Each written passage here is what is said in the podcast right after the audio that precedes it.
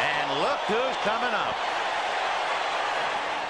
All right, Tom Gazzola is joining us now. He is uh, of TSN 1260, TSN, and of course NHL.com. And man, it's uh, it's a big one tonight, Tom. We got the Oilers and the Canucks, and you know, I, I wonder if this is a Canucks team that that you see being able to, you know, unseat somebody and make the playoffs. Uh, uh, Bruce Boudreau took them very close last year. Do you see this Canucks team being able to unseat somebody in the Pacific? First of all, do you think there'll be th- more than three teams in the playoffs for the Pacific, and do you think the Canucks can be one of them?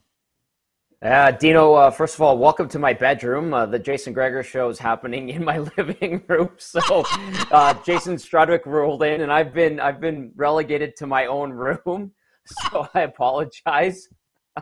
Struddy kicked you out. Like, why isn't Struddy in the bedroom? Well, Struddy and Gregor, Gregor's already doing his show. He's an hour in, and Struddy just oh, got here. They're so both like, there.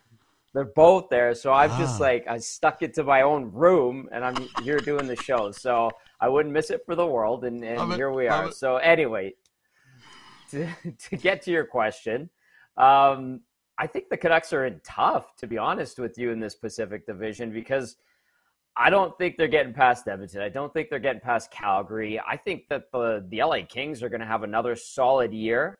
I think that that might be an upstart team in the Pacific. And then the Vegas Golden Knights, if they get some goaltending, they could be in the mix as well. And Vancouver, uh, they do have some really nice pieces. They truly do. If Elias Pettersson is having a great season, if Brock Boeser with his hand injury and the surgery he had, if he heals up and he's good to go, he's going to be good to go tonight against the Oilers. If he has a good season and Horvat is solid as he usually is, and JT Miller can be a 100 point guy or somewhere around there again, that might put them close, especially if they're getting the goaltending from Demko. But they're going to have to clean up their penalty kill, which was almost historically bad last season, finished 29th. Uh, and then they're going to need a lot of power plays, which was really good in the top 10 for them last year they're the type of team that's going to have to muck and grind games to to win, and I think they might get into some trouble because of their back end, especially if you're missing guys like Tyler Myers, who isn't, isn't going to play tonight. I, I think this is a team that you know probably is excited about the season, and, and there's hype around Bruce Boudreau and a lot of elements to like. But I, I don't know. I look at the roster and I go, this this might be a team that is closer to being the, on the cusp of making the postseason, but not quite getting there. And I still think LA is a better team, Edmonton, Calgary, and maybe even the Vegas Golden Knights. So the Canucks would probably be the cutoff point of of a team like Anaheim, San Jose. I think all those teams are just rebuilding, et cetera, et cetera. Yeah. And obviously, Arizona be bad for Bedard. So, do you think? Like, I, I think this is the Central Division's five. Um, I don't know if it'll be the same five in, in the past, but like, I think uh, the something really bad has to happen in the Central for them not to get five in. I, I think it's the toughest, hardest division, and I think the Cup's going to go through there again this year. It very well could. I mean, Minnesota looks like they've they've regrouped just nicely. I know that there was some cap issues that Bill Guerin and his crew needed to deal with, and I think they got through it okay. Uh, the Blues, there's no reason to believe that they're not going to be half decent again, and, and the Avs are the Avs, obviously. And uh, Nashville and Dallas seem to have a decent thing going. Although I found it interesting that Dallas decided to make a coaching change. Same with the Golden Knights. I guess you can make that argument as well. But yeah, if you're in the Central Division, you have to like your chances of making the postseason. Uh, maybe another team in the Pacific will sneak in there, and and I'm I think just really quickly, Dino, to go back to the Pacific, I think the Seattle Kraken might actually be better than San Jose and Anaheim this mm. year. They have a little bit more balance, it seems like. And, and you don't look at that roster and go, boy, that guy's a superstar, that guy's a superstar. But you go through it and you're like, that's a good team. There's good NHL players like on all four lines and all three deep pairings. The goaltending maybe a little suspect, but I think the Kraken are going to surprise a few people. Not to the point where they're pushing for a playoff spot, but yeah, you're right. The Central Division probably it's going to have four, maybe all five uh, or five teams cracking the postseason. But I think uh, a team like Vegas and uh, might have a say about that from the Pacific side of things. Well, with to your Seattle point, they they certainly played a much more button down defensive style, and you're building down the middle. You, you know, you're you're to have uh, uh, who's the the Shane Wright, sorry, and Matty Beniers. Yep. Uh, so you've got yep. real strength down the middle. You've got some veterans there. So actually, I like that. I like Seattle surpassing uh, San Jose. Maybe and Anaheim is kind of on the rise, but still not there yet. When you look at Vegas, yep. you know, I, I, I the reason they made that coaching change, I, I fully think, is because they looked at their goaltending situation and said Robin Lehner is going to be out for the year we need a defensively minded coach, and that's what Bruce Cassidy was. So they bring him in, and it look look at last night. They allowed seven shots in the third period. They gave out 30 in total, but they put 51 on net, and only seven in the third period to to win the game. That's what Bruce Cassidy is going to do. Logan Thompson, Laurent Brossoit, whoever is going to be there is going to get help yep. from from the system, and you know that that I look at Seattle and Vegas their improvements will be from from the back end, in my opinion. Yeah, Dino. Ironically enough, it was LA's system that kind of vaulted them into where they got to last season as well. Right. So maybe you know, stealing a page from their book, Bruce Cassidy is, and let's see how it goes with the Golden Knights. I mean, a bit of a fall from grace from last season, but they do have a, a few pieces that you look at and you go, "Geez, that's a hell of a player." Uh, you could start with Eichel. You could go to Mark Stone. Uh, you look at the back end with Alec Martinez and Pietrangelo and Shea Theodore, like all of the elements are there. And even the secondary scores, Marchessault coming off a 30 goal season. Uh, you know, we've seen William Karlsson, you know, light it up offensively, albeit a few years ago. But like there are nice pieces there. Riley Smith is another one that this Golden Knights team, in theory, should be good. But you alluded to it. If the goaltending isn't there to make the saves, if it's seven in a period in the third, or if they get caved in because another team's, I, I don't know, taking advantage of them, or they let in some bad goals because you can overcome bad goaltending. And I think it's fair to say we saw it here in Edmonton for a few years where people looked at the tandem of Mikko Koskinen and Mike Smith and would say, that's the 30th, 31st, 32nd right. ranked goaltending tandem. And they made the postseason three years in a row going to a conference final. So there is a precedent there, absolutely. And whichever goalie between Brossoit, uh, Thompson, and even Adin Hill, who's in the mix now, takes the mm. the bull by the horns and runs with it, then maybe they could put something together and even climb up into that top three in the Pacific if another team falters. So let's talk a little bit about the Oilers home opener tonight against uh, the Canucks, who we just talked about. Um, I, I look at this like what a start to the schedule. I mean, just handed to them on a platter. And you worked with this team on enough seasons where you guys had bizarre starts, or you start out east. I mean, the six home games, the six uh, homestand right to start the year is is is excellent, and I think nine of twelve or something. It's a really good start uh, to the season. Um, and you talked about goaltending. I think Jack Campbell has a chance to be a top 10 goaltender this year because he's going to get a lot of wins. Like I, I was looking at it yeah. through the schedule. I think the Oilers can win 51 games this year. I think that's a, a, a target. And I think Campbell, like a Darcy Kuemper in Colorado, can be a top 10 goaltender based on the team. Um, is that, do, do you look at, um, obviously it's the biggest change in in uh, in the offseason, but maybe somebody that people aren't thinking about uh, on the Edmonton Oilers right now. It could be Jack Campbell, but everybody talks about Draisaitl, McDavid, uh, all those guys. Who is somebody that maybe didn't get enough credit, or you're looking at maybe having a bigger year than some people are projecting on this Edmonton Oiler team? Yeah, for like a, a dark horse or a sleeper pick guy to watch, I mean, I think it would be easy to say Evan Bouchard because of the type of year he had, but he kind of fall, flies under the radar and, and falls down uh, the wayside when it comes to the pecking order for this group. So it's his sophomore year. He's interesting because Dino, like, is he going to follow up last year, which was his first true full National Hockey League season with an even better year?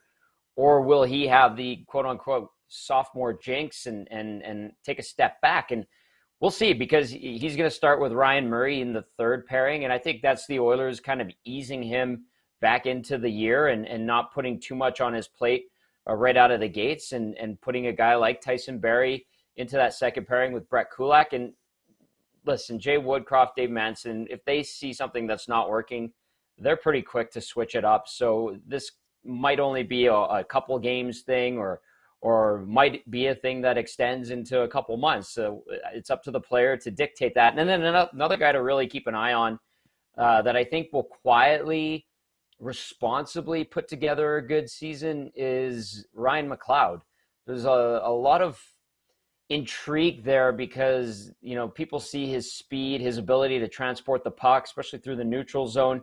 He's going to get penalty kill time. He takes face-offs. Him and Ryan Nugent Hopkins are going to split face-off duties on that third line with Warren Foegele at least to start out the season.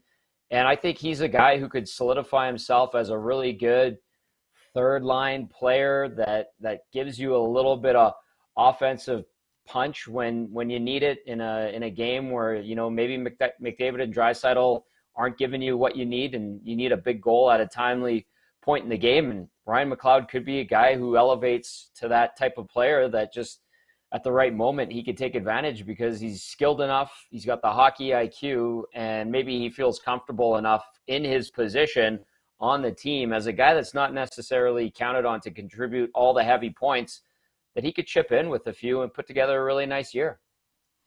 Uh, what do you think about uh, you know you've you've been a part of uh, this this Oilers team and they used to have a really cool show Oil Change. What do you think of Oilers Plus? Uh, that's coming out. I, I love any kind of behind the scenes access. I think it's great. I thought NFL Films was the king of that, taking us down on the field in the very beginning. So I love any kind of behind the scenes stuff. You know, you got to live behind the scenes with the Oilers. But what do you think of Oilers Plus, and what do you think it'll be like for Oiler fans? Do you think it'll be like Oil Change?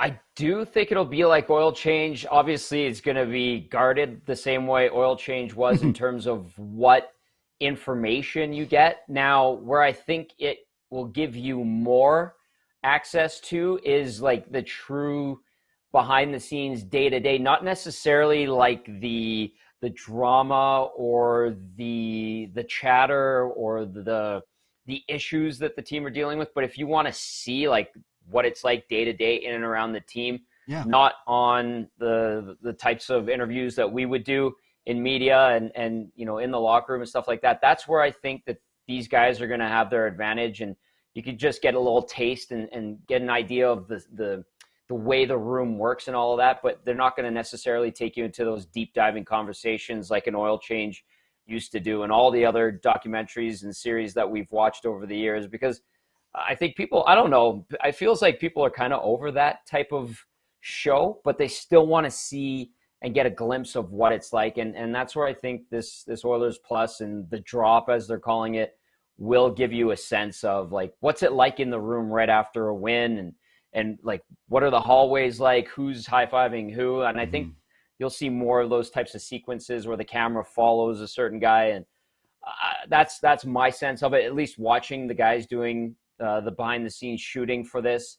Um, and plus, you know, uh, Oil Change was a Don Metz, yep. uh, Mike Bealey production, and and there was a certain style to it which was fantastic, highly, highly well regarded, and um, the, this is a different crew entirety entirely. So I think you're going to see a different style from it as well. Yeah, I remember my my wife Trish worked with uh, Don, so I remember the uh, you know not not that she was telling me what was left out, but it's just like yeah, there's going to be a lot of stuff that's not going to make it in because no team is going to yeah. air their dirty laundry in their in their own production. Yeah. But you're right, it is a really cool thing to to give you like what what is a road trip like? What what do they do on the road? Like different things, or the how do the equipment guys get it all done? And uh, I think uh, you know a lot of people don't know about the cooperation between the home and visiting teams when it comes to all that yep. stuff. You know, you might be bitter rivals between the Flames and the Oilers, but you work together when you get to the rink to get a lot of that stuff done. So I, am interested in all that stuff. I think it'll be uh, really cool. You know, like you're not going to get um, Ryan Nugent Hopkins standing up and complaining because he's on the third line. You're, you know, you're going to get kind of the the fun, fluffy stuff, which is interesting. That yeah. Ryan Nugent Hopkins is on the third line. I'd like to stand up and complain because I don't really like it, but you've got and the two biggest stories out of training camp: Jesse Puljujarvi and Dylan Holloway and they both make the top six according uh, to the line rushes today. And this is without uh, Kailer Yamamoto, so so that throws a wrench into things whenever that does happen. But your thoughts on these two guys? A still being with the team and where they are and playing with who they're playing with tonight. Uh, let's, let's start with uh, the lightning rod of controversy. Yes, you I'm Dino. I'm frankly surprised he's still on the roster, and I think it's more so uh, tell to where the league is and what the actual ask for Jesse Puljujarvi is. Not a lot of teams are calling the Oilers about him. There's not a lot of interest for Jesse Puljujarvi. They don't regard him the same way as the heavy analytics based crew and, and fans uh, view and appreciate Jesse Puljujarvi. So there's only a handful of teams that called on him, and the offers weren't great. But I am still a little bit surprised he's here. Now, the fact he's on the top line, I think it is just directly related to the fact that Kailer Yamamoto is a little bit nicked up. He might be good to go by Saturday, by the way. And so it's an opportunity for Jesse to either drive up his stock or just get his confidence back, contribute to the team, prove everyone he can be a bona fide top six NHLer. What a better opportunity! What better uh, opportunity than this than to play with Evander Kane and, and Connor McDavid? So he may as well take advantage of it. Um, as for Ryan Nugent Hopkins, he's still going to touch all elements of the game. He's going to be on mm-hmm. power play one. He's probably going to get all of his minutes five on five. He has a good tandem with Zach Hyman on the PK. And so I think with him, it's more of the all around game. His faceoffs still aren't particularly great. But uh, I think when and if the Oilers are in a crunch for a goal or two, we'll see we'll still see Nugent Hopkins get bumped up to you know on the ice in the last couple of minutes of the game. He's still going to be around 18 to 20 minutes. So I don't think it's that big of a deal. Still kind of fluid with this lineup. And uh, the fact that he's penciling at the three center slot, I think he's okay with and won't make a big stink. But as you know, Dino, here in our market, there are people that look at that and can't get over the fact that he's in three center, and that shouldn't be the case for a guy making over $5 million a year. Yeah, and you know it, it, when you talk about face-offs, like if Ryan Nugent Hopkins could get stronger at face-off with the minutes he plays, he would have he would start getting some Selke uh, some Selke talk because he does play harder minutes, but it's the the faceoffs that that probably hold him back. It's so interesting, and you mentioned kind of the market, and I look at on Twitter, and you know you've got two guys they're both in the top six in Puljujarvi and Holloway, and there couldn't be a more different outlook from portions of the fan base on two guys. Like one guy is the guy on the way up, the young guy. The other guy is on his way out. They're not that much different in age, really, uh, in experience they are, but the outlook with the two guys is so vastly different, and that's that's it's wild the paradox between them. Very fair, but you you look at their games and they're different types of players. Like mm-hmm. Holloway skates well with the puck. He makes the little plays not just in the offensive zone. He's not just creating havoc in the offensive zone the same way Jesse Puljujarvi is able to do with his big frame, but but it's those little subtle plays that Holloway makes. It's confidence when transporting the puck. It's finding that open man in the offensive zone. He seems to have more confidence and a better knack at that than Jesse Puljujarvi. Jesse Puljujarvi's game can be somewhat haphazard at times. Uh, he goes to the right areas of the ice and he puts himself into the right positions, either to you know screen a goalie, maybe get a deflection goal, or bang home some loose change. But there's times where he gets set up for a one timer and it goes through his legs, and and unfortunately we've seen that time and time again. And and that's probably you know why there's that thought on on the confidence level in in uh, a Puljujarvi compared to that in a Dylan Holloway who you watch and you look at his game and you go, yeah, I can see what that guy's doing. He's putting together something pretty good there. Watch him go and rise. And then the other guy you look at and you go, geez, you know, like he did three out of four things right, but it's that last thing he just totally messed up. And, and that's kind of what the Puljujarvi's detriment has been over the last, I don't know, let's say eight months, nine months. You know what it's like? It's like Ron Hextall used to give up one bad goal a game you know, he'd make a lot of great saves, but he would give up, uh, you know, and, and, there's a lot of goalies that are like that. And sometimes yeah. that's all you focus on is, well, it was the bad goal. And, you know, if it's the winning goal for sure. Uh, but it is interesting. All right, uh, just wrap up. What a day of baseball yesterday. They're in a rain delay right now, so we're not playing. And they're showing the replay of the Yordan Alvarez. You know, I look at the, like that home run was awesome, but the, the two out, two strike single by Jeremy Pena, just a little bloop single to, to keep the drive alive. And that's what's so cool about baseball is that it changes. I mean, what was your favorite part about yesterday of everything that happened? Uh, the walk-off's always exciting. Uh, if I said the suffering that the Mariners fans went through, Dino, would that be like too harsh? Because no. I mean, the the glory of what they did to Toronto in Toronto after being down eight one. I, I was watching that game, seeing the lead slowly evaporate, and the Mariners just start to take over, and then they get a dose of their own medicine uh, on the walk-off. But you know what? I, I'm sure they'll bounce back uh, but I think that that whole paradox and ironic kind of twist is is the one you look at and you go, that's what's special about baseball in October is is the magic that it creates. And uh, good on the Dodgers against the the Padres last night. Uh, mm-hmm. The rain coming down late in the game, like I feel like that's going to be an interesting series to keep an eye on as well. Yeah, we'll see tonight. Like Kershaw going against the Padres tonight, he owns them. Like 45 yep. appearances, 23 and 9, 310 strikeouts but they hit lefties really well. Not last night, but but they do. So I think that is going to. I'm a Dodgers fan, and they scare me a little bit just because they have Juan Soto, and that guy could just you know yep. flip the switch at, at, any point, and they do have uh, some good pitching. But it'll be interesting when they get going today. National League today, American League tomorrow, and lots of hockey tonight. Tom, it'll be so fun to follow the season. Uh, next time I see you, by the way, uh, I've got some uh, juicy GCs for you for Acme Meat Market in the Ritchie area. Best butcher shop in Edmonton. Let me tell you, I had some ribeyes uh, from Corey Meyer the other day, and they were so good. We got our turkey from there, so I'm gonna I'm gonna you know I I want you to be able to eat, so I'm gonna give you gift cards for some beautiful steaks or whatever you want uh, for joining the show with me all the time. I really appreciate it. Enjoy the game tonight. Dino, always a pleasure, and I'm looking forward to that meat, buddy. I'm a carnivore through and through. All right. Take care. There is uh, Tom Gazzola. Uh, he'll have the pre and the post game show tonight on TSN 1260. Oilers, Canucks.